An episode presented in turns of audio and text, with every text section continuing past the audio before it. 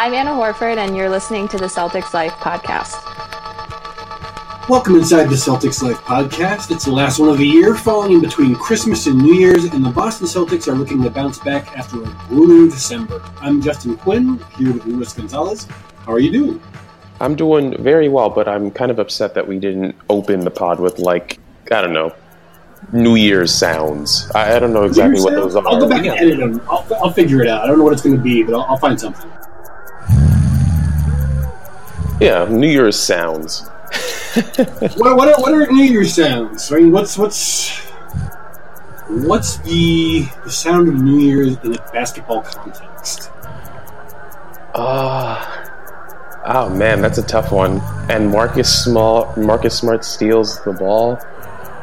Yeah, yeah. You know, that wasn't going to be the last game of the year, but it might as well have been. We can we can talk about uh we can talk about Marcus Smart I mean, he didn't steal the ball so much as uh, take a couple of charges at a key key point in the Houston game recently. But, but I'm getting ahead of ourselves here. Um, it's been a pretty rough passage recently.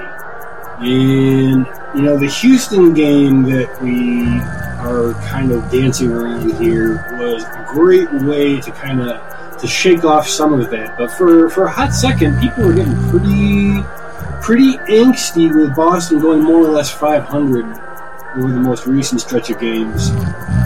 What do you think about that? Should we be should we be worried about how they how they're playing, particularly in light of them coming back and beating arguably the best team in the league?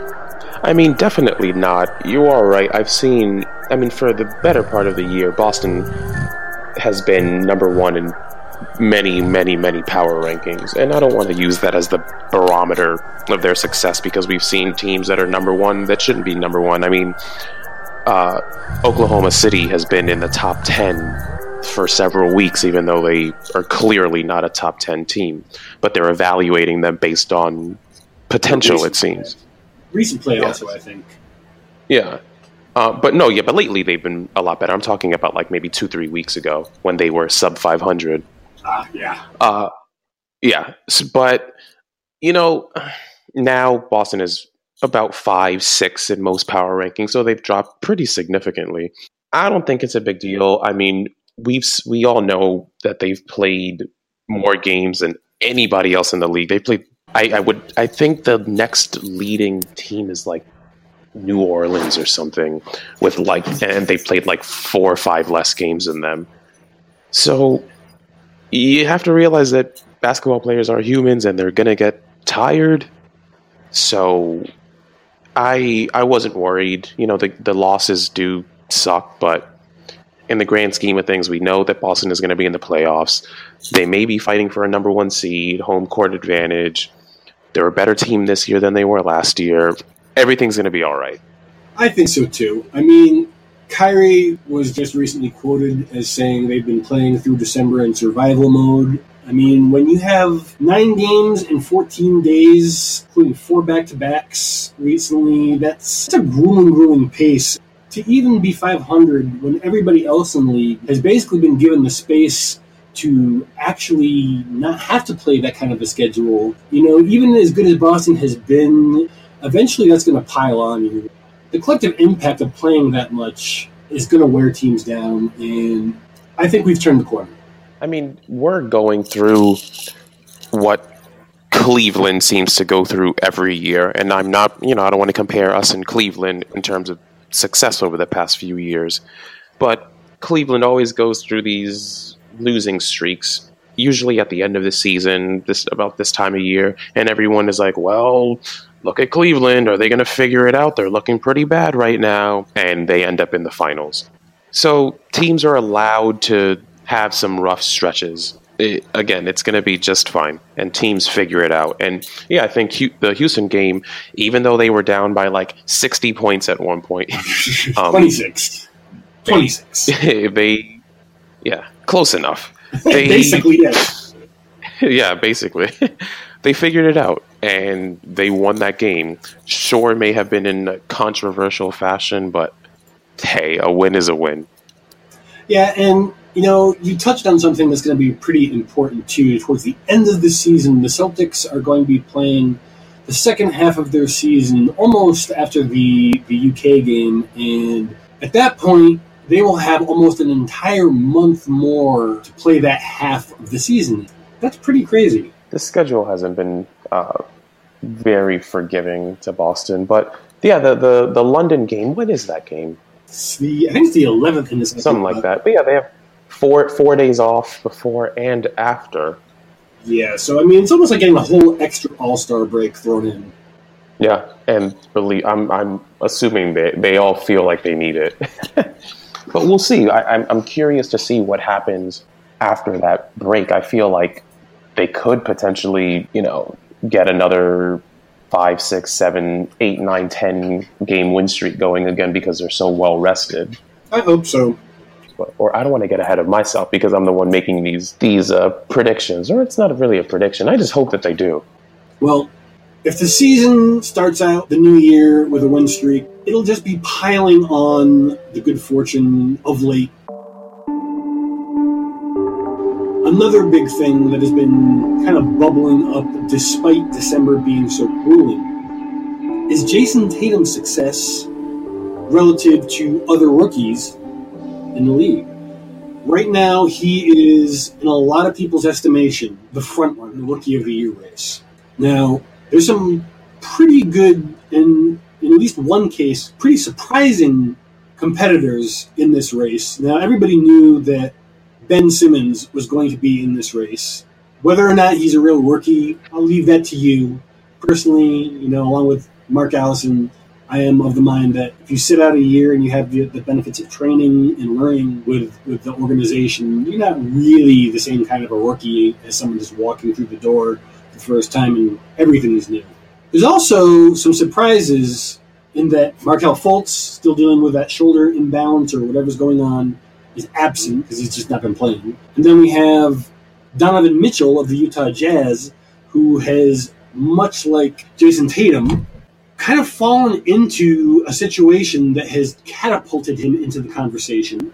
And we have Lonzo Ball kind of clinging clinging to the outskirts of the conversation on, on the, the strength of some of his showings, though not some other areas of his game. We can talk about that in a second. What are your thoughts on the race? So I absolutely 100% agree. I really don't think that Ben Simmons is a rookie like you said, you've been in a part of this pro system for at least a year. Like you said, benefits of training and practice, so on and so forth. Rehab, in his case, you know, it, it's. It, I just, I, I don't consider these like red shirt rookies real rookies. So I, I like that. In, I'm stealing that. Yeah, I mean, they technically are red shirt rookies. They are. Um, yeah. So you have to because of that, even if you want to still consider him in the running for this race, I still think that you need to hold someone like Jayson Tatum a little higher than Ben Simmons because unlike Ben Simmons, Jayson Tatum is a true rookie and he's been producing. I, I don't. I don't. Would you say he's been exceeding expectations? I would.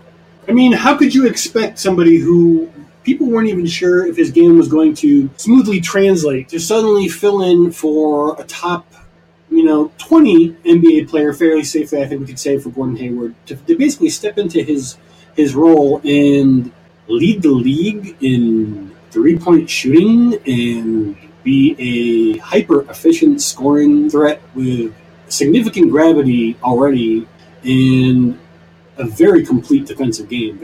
How can you? You just can't expect that. That's not even vaguely reasonable to expect. Yeah, I guess that is a good point. That that is a good point. Uh, one thing that I will say is that I really, really hope, and I think Brad Stevens touched on this uh, last week or the week before, that Jayson Tatum, Jayson Tatum starts to just get more touches. And I feel like I've said this. I, well, I, I think I said this weeks ago I hope he needs more touches, and he really needs to just not be afraid to just take over games. He's he's a rookie, he's young, but let's say you're down six points to I don't know a team like Dallas or Brooklyn, like some of the some of the worst teams in the league. I think that those should be situations where he should be given the green light to just, hey, JT, here's the ball, win this game for us. Well, he's going to be getting those opportunities increasingly going forward. But a similar thing really happened with Donovan Mitchell, surprisingly, or perhaps unsurprisingly, because of also Gordon Hayward. He has been putting up some pretty gaudy numbers for a freshman that equally, I mean, maybe even more so, were unexpected. You know, he he wasn't taken very high. I mean, he was taken 13th overall. He's putting up 18 points a game with very high efficiency. You know, I mean, he's shooting. He's not shooting as well from three as Tatum is, uh, just just over uh, 35 percent.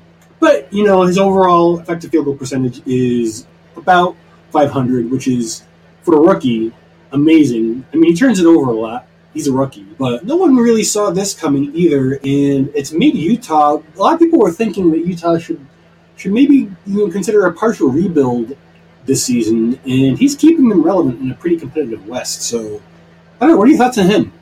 I definitely don't agree that they should rebuild. I think that sure they did lose Gordon Hayward, but they still had a pretty solid team around him. You, you add Mitchell and his balling out this, his unexpected balling out this year, and you just. I, I want to say that you just build your team around him and Rudy Gobert. I'm not. Is he still out? I, Gobert, I yeah, he's going to be out. I think for at least another week or two. Those are your two pieces right there. You build around these two guys who are obviously both extremely capable. And if Donovan Mitchell is killing it like this in his rookie year, I mean, the sky's the limit for him, offensively at least. The only other guy in the conversation, Lonzo Ball, I don't think really has a chance just because his offensive game is similar to Simmons, but even more limited. Even though his passing is much more precise, you know, he's got that like telegraph football pass kind of ability to just throw a dime down court and just nail it open person. He has like, apart from occasional Golden State Warriors type performances, no offensive game to speak of. So for me, even though he is incredibly valuable, particularly as a rookie, I don't really think that he he has really any chance save developing a three point shot on the cuff. What do you, what do you think in your mind? What do you think of those guys we've, we've mentioned? The ranking would be. Lonzo would definitely be third. Well, well, so well, if we're talking about Ben Simmons, Donovan Mitchell, Lonzo Ball, and Jayson Tatum, so Ball would be fourth easily. Yeah, his offensive game is non-existent except for like the few games that he's kind of gone off.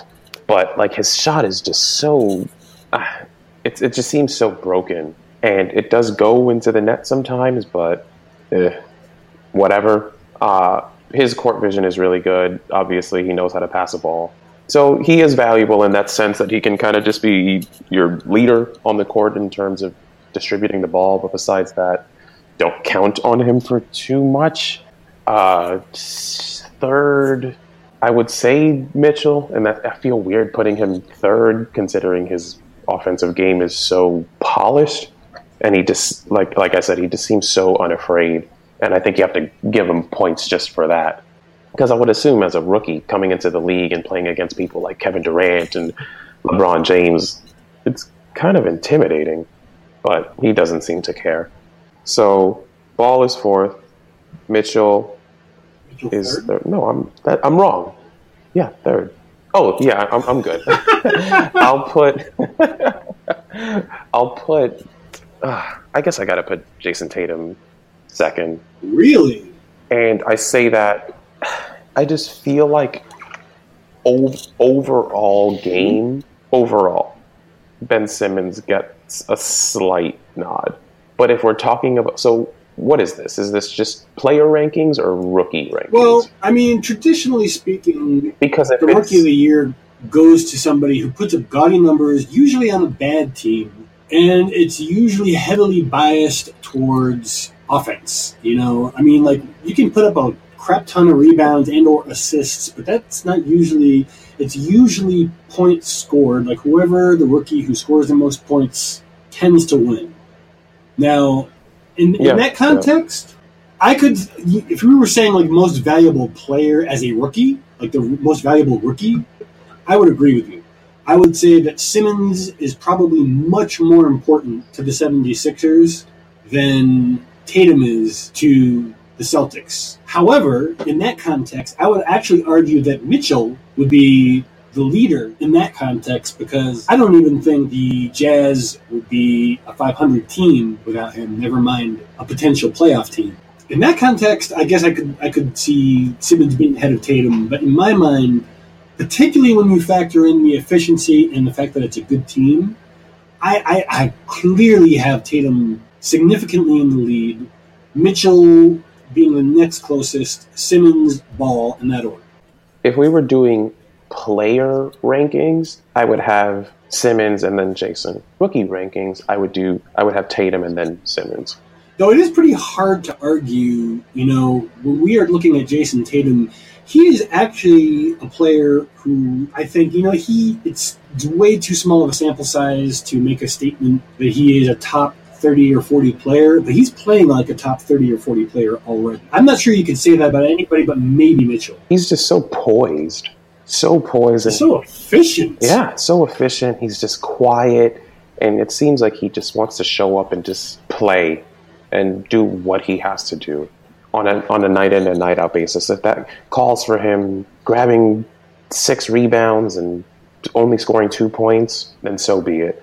If it means him going for 17, 4, and 2, so be it.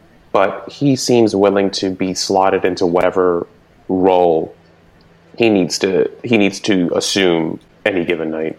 That's good because eventually he's going to have to take a back seat if Gordon Hayward comes back. And if we have any kind of reliability, and personally, I am going to subscribe to the reliability of this metric. I don't expect everyone else to. The BasedGod has said Gordon Hayward is definitely coming back this season, Lil B. A lot of you people scoffed when he blessed the Boston Celtics, but I don't know if you guys were paying attention. We tore off a 16 point win streak when that happened. So I personally am going to put a lot of stock in those predictions. What do you think about Lil B's prediction that Gordon Hayward is going to be back this season? I mean, if he's saying that he's going to be back this season, I think he'll probably be back shortly after the All Star break. I mean, you know, there's a lot of lore surrounding the BasedGod, and it's fun when he makes these predictions and he blesses people. And yeah, you make a good point that after he blessed the Celtics, they won a bunch of games in a row, and they were looking like, well, not looking like they were the best team in the league for those few weeks. So, some context for those of you who don't know who he is. Uh, Lil B is a rapper who is a big NBA fan and occasionally doles out curses and blessings for players and teams that he likes or dislikes for various reasons. Like James Harden infamously met his ire for his cooking celebration thing that he does, uh, which Lil B claims he did first. I see no reason to dispute that. When he has cursed teams, they have played poorly. When he lifts them, they become good again. And we have the evidence of the Boston Celtics win streak as another potential example. So I'm personally taking him seriously. I mean, there were rumbles that, you know, based on him being out of his walking boot and it's just like pictures, blah, blah, blah, that people seem to think that Gordon Hayward had a chance to come back this year, even if it wasn't. Not the riskiest prediction, I'll give you that. No, I mean, it really, really wasn't. It wasn't out of the realm of possibility. But now you add this. This is this is a curveball right here, and I think we should take this very seriously. Okay. I, I mean, I, I really hope he does come back. That would be great. But if he's going to come back and then, you know, be a half step slower and be like, you know, hesitant, then just wait till next season. I think I hate to say it, but I think we're we're going to be just fine without him for the rest of the season. If he's out for the rest of the season. if he is out for the season, we could always call up a former number one pick to take his spot. Let's not do that, please. Let's not. Anthony Bennett, Ugh. taken by Cleveland as a number one pick, is currently a player for the Maine Red Claws. What are your thoughts? no thoughts. No thoughts. Oh, Yeah, I wouldn't get too excited about this at all. No, I mean, how he's cycled through so many systems. I think he played overseas. He's getting older. yeah, I think it's about time that everybody kind of just Moved up. on Yeah. from Mr. Bennett. I have very little say in this, but good luck to Anthony Bennett. Speaking of good luck, the Lakers are currently sitting in the sweet spot where the pick would convey if the season ended today. What do you think the odds of them sucking this hard, just just hard enough, I should say? You don't want them to suck too hard. They, they, if they are the worst, and or you know, for that matter, just the top pick in the ping pong ball shuffle. But right now, they are the third worst team in the league, which is more or less the spot you want them to be. in. You know, I always thought, or I never thought that it would be a possibility because I think before the season I, I said that the Lakers would probably be closer to like eighth or tenth or something. But I don't know, man. If if this pick conveys, I, Jesus Christ! I mean, from go from from go, going from everyone thinking that he's going to pick. Oh my God, I forgot his name already. Markelle Fultz. Jesus, I'm so sorry. I Sorry, am not editing that out. I'm so sorry too, but that just underscores Yeah. how amazingly lucky Danny got with this pick. Yeah, I mean, because remember over this over this summer, everyone is like, "Oh well, Markelle Fultz, he's going to be the number one pick. He's going to play alongside Isaiah, so on and so forth." And then Danny Ainge comes around, trades down, and everyone is like, "What is he doing? Is, gonna, is he going to pick Lonzo Ball? Is he going to pick Josh Jackson?" And then he picks this kid, Jayson Tatum, and everyone is like, "All right, well, he's no." Markelle Fultz, and he can't shoot three. He can't shoot from the three, and his defense is spotty and look at how that turned out. Yeah, I mean Um, it's way too early to start, you know, counting those chickens, but they are looking pretty damn good so far. yeah, I mean, it, and I, I, I will admit I'm not too up to speed on this upcoming draft class.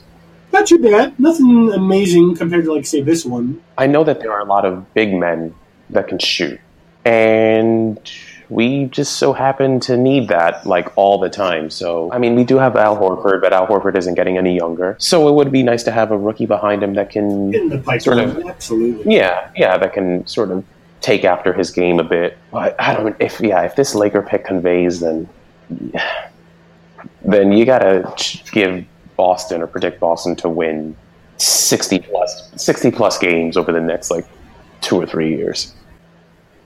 Well, if the season ended today, then it would be quite an early Christmas present, to say the least.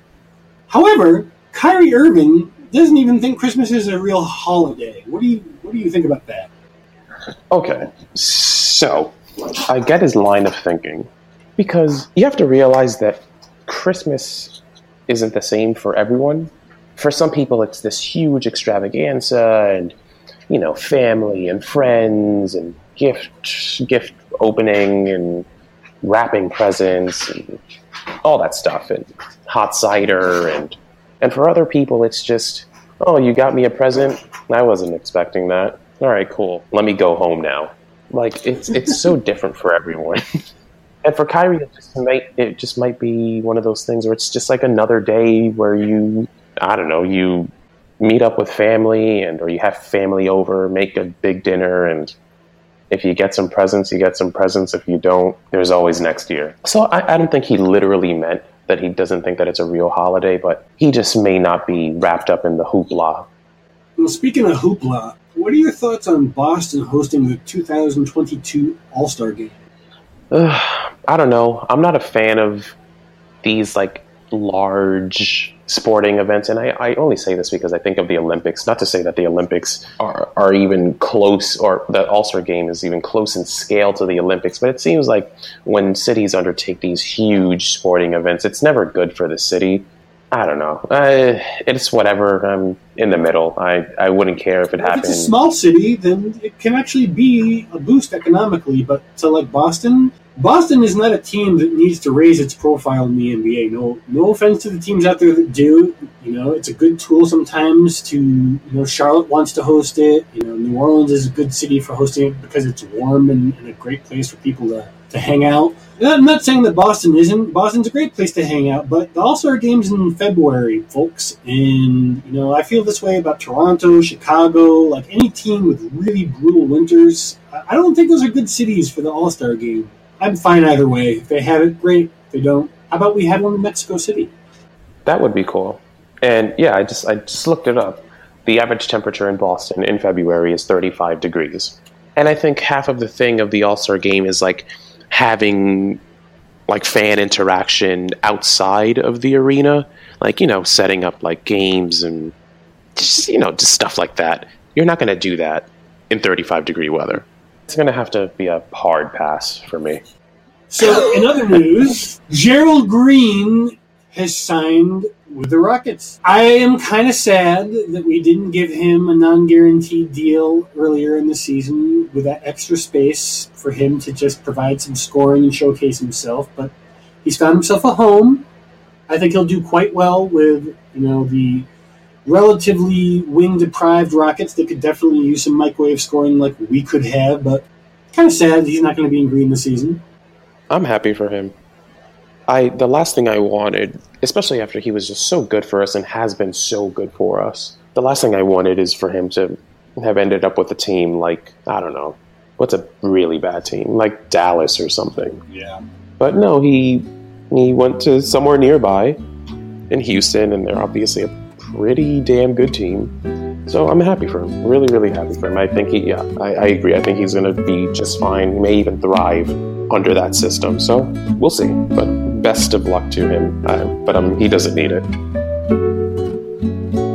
Other former players in the news Isaiah Thomas.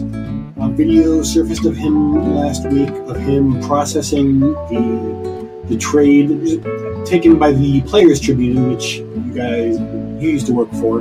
Um, anything you can share with us about how stuff like that happens? Like not that specifically, but you know, just to kind of give us an idea of the process behind him even being on video for the Players Tribune in the first place.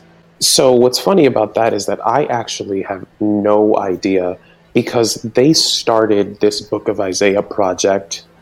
I want to say like the week that I left, which sucks because that would have been great. To know about, But I- absolutely. Yeah. Uh, so, but uh, obviously shot very well. The videography is great, and it's like it's so, so insightful and it's like so raw. And I don't know if everybody listening saw the latest episode or the latest chapter. I think it's chapter seven or 8 Mhm. I think it's seven. Uh, super good. It just basically highlights the moment that Isaiah Thomas received the call or missed the call from Danny Ainge, and Danny Ainge texted him asking him to call him back, and Isaiah Thomas was on vacation or something like that for his anniversary. Yep. He calls him and he breaks it to him, and Isaiah Thomas doesn't seem ups- he doesn't seem s- upset. He just seems more kind of like I'm not mad that this happened, but how could this happen? Or like how could you do this to me kind of thing. It was tough. It was really really tough. He says he's only talking about this because the media keeps prodding him to. You think that's true? I do, personally. I don't believe him. I don't believe him one bit. I do. I mean, I think I think he I think he takes full advantage to vent. I don't think he's upset. I mean, I think he's upset that it happened, the trade, but I don't think he's he's upset as he portrays himself to be. I think he's perfectly happy to vent, but it doesn't it doesn't really seem to me also that he's going out of his way to drag Boston or even Danny Ainge unless asked. I mean, I think it would have been very different had he ended up or had he been traded to like I don't know, back to Phoenix or something. But yeah, but he got traded to Cleveland. The chances of him winning a championship this year are Pretty, pretty decent. Pretty good. Yeah, so and that's one of the things that he said in the Players Tribune video. He's like, basically, he was like, at least I didn't get get traded to a team that sucks. Like, we're going to win a championship this year anyway. So, ha- sure, of course, it's upsetting that you got traded from a city that you like invested in emotionally and you gave a lot for. At the same time, you got traded to possibly the best situation outside of Golden State. I'm sure he's hurt, and obviously he's hurt, and I'm sure he probably wants to get past it. But it's kind of hard when, yeah, the media is asking you about it. Oh, so how are you feeling? So how are you feeling? So how are you feeling? You can't wait to can't wait to get back and play Boston in the in the playoffs, right? What, uh, what's the game? January third. Yeah, if he ends up playing that, he got held out of the Kings game. They wouldn't let him play in that even though he wanted to. It sounds like they either wanted him to play in that or they might not even want him to play for that. I can't really get a read on that. Yeah, it doesn't seem like he's he's going to. Um, but imagine imagine if they would have came out and said, "Yeah, Isaiah Thomas is coming back for the Boston game." The media is going to have a, a, a field day with that. Yeah, maybe it's best that he he isn't playing. I mean, ultimately, you know, I'm not saying I trust Cleveland's doctors, but I trust doctors in general. And Yeah, if they say he shouldn't play, then yeah, he shouldn't. I agree one hundred percent. Did you catch that Rondo game dropping 25 dimes? I did not, but honestly, it, it's not surprising. Yeah, he's the, he's the last since Jason Kidd. I think it was in like 1996 or 1997. The record of all people is Scott Skiles, who put up 30. Evidently, I don't know when that happened, but it really surprised me to see his name. But Rondo has always been that assist hunter kind of a guy, to his detriment. Yeah, it's it's a good point that you say that he kind of he was an assist hunter to his detriment. I think that was his biggest knock in Dallas, if I'm not mistaken, and people were really upset with him because they thought that he was just trying to stat stuff. Yeah, yeah. I'll always have love for Rondo. I love what he did when he was in Boston. That Oh, those, those like or, you know 2010 2012 2000 you know 2007 to 2012 13 boston teams were so much fun and they had such an ident- such a rough identity and they were just so much fun to watch i'll never forget the playoffs i think it was in 2010 uh, where it was uh, boston going up against orlando in the eastern conference semifinals or finals, if I'm not mistaken. And Rondo stealing the ball from I think it was Jameer Nelson and going in for a dunk or a layup. It, it was just a fun series. I always had a lot of fun watching Rondo play. And hey, if he wants to get another 25 assist game, I'm sure he can. Speaking of players who used to play for the Celtics having crazy games, Kelly Olynyk destroyed Boston when we played them last week. Absolutely destroyed it. Career high, 32 points and 7 boards. Absolutely crushed us. You know, let's just dive into the game since we're there anyway. I mean, Jordan Mickey had a career game. I mean, granted, it was only eight points and eight rebounds, but what are your thoughts on, on former former Celtics stepping up against us lately? I mean, if we have Kelly Olynyk going off against us and Jordan Mickey going off in his own way against us, I'm really worried about Isaiah Thomas.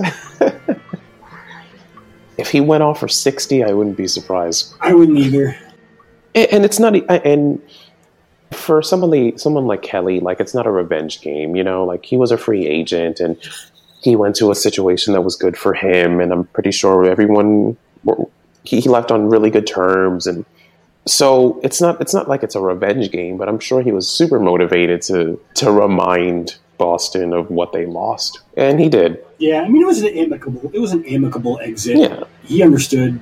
I mean, it was clear he understood even even before it started that the odds of him returning were very very low.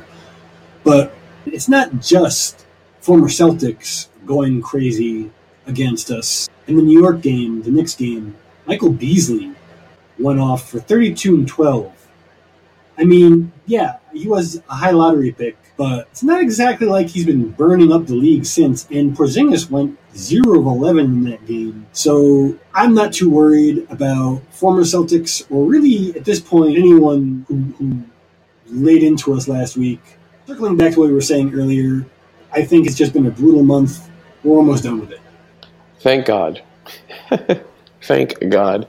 Yeah, it it yeah. Circling back again, it has been pretty rough, but again, like I said earlier, if it's if the Houston game is any indication, again, despite the fact that we were down by hundred points at one point, It keeps growing every time we bring it up. um, we, we got it done. And a lot of the times s- teams get through seasons by just getting it done. Just get through the season. You're in the playoffs. Whatever happens, happens. I'm not gonna. I'm not saying that we're gonna stumble into the playoffs, but at this rate, I think it's it's safe to assume that we'll be there. So just whatever happens during the regular season, we lose three, four, five games in a row. We win five, six, seven, eight games in a row. It's just the ebb and flow of a season, especially when we've played about 200 more games than anybody else. 200 sounds about right. Yeah. But yeah, you, you have, you have to, you kind of just have to give it to them and realize that the, the Celtics were probably not going to go 80 and 2. That was your prediction, wasn't it? Yeah, I think it was uh, about 80 and 2. Ah, this is your fault, Luis. well, we're closing out the year against Brooklyn tonight. We're recording this the morning of the Brooklyn game, so when you're listening to this, the game will probably be on or over. Anything you want to to say about the last game of the year? I think it's a trap game. Yeah, Yeah, it definitely. could be. Yeah, I mean, Could be. we are playing at home. It's a weird start time, five thirty, New Year's Eve. I would okay. I don't think it's a trap game as much as I wouldn't be surprised if neither team really showed up. Yeah, I'm not exactly expecting great basketball here. Yeah, like they're just kind of like, eh, it's New Year's Eve. We just want a good, clean game. Everybody goes back home to their family, celebrate the new year, and that's it. If it's a if it's an 80, 89, 80 game, I wouldn't be surprised at all.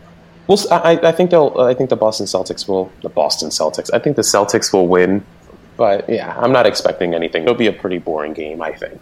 Well, I hope you're right, just because getting blown out by the Nets seems pretty unlikely. So a boring game means an easy win. But I do. I do accept blowouts. I, I love blowouts. We'll take them. Some Geno time to close out the year would not be a bad thing Nope. Nope. To start the new year off or end the year on a good note against the team that we we owe most of our success. Kind of a fitting way to go out. Actually, yeah. That's yeah. Happy New Year, Brooklyn. serendipitous occurrences. Well, with that, I'm going to get us out of here so we can do our own New Year's Eve preparations. I don't know what you have planned. I have a nice racy evening of hanging out and watching the ball drop at my house.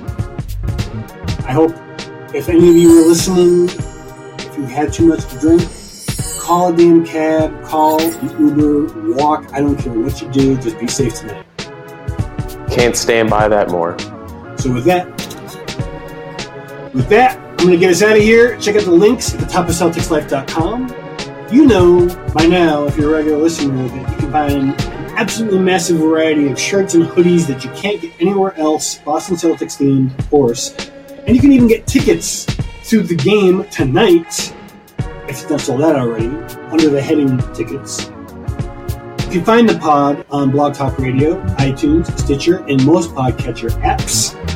Please subscribe so you never miss this kind of super in depth, cunning, cunning, and intellectual discussions about the Boston Celtics and our raging and exciting social lives. I might be on that last part. If you like what you hear, please rate us five stars. And if you don't like something or have a suggestion, just let us know. Any comment section of any article on CelticsLife.com, any tweet from any of our writers or the website, or the, the hashtag CLPod, that's CLPOD. And yeah, we're always trying to bring you the coverage the way you want, the way you like it. I'm out. Happy New Year, New Year, y'all.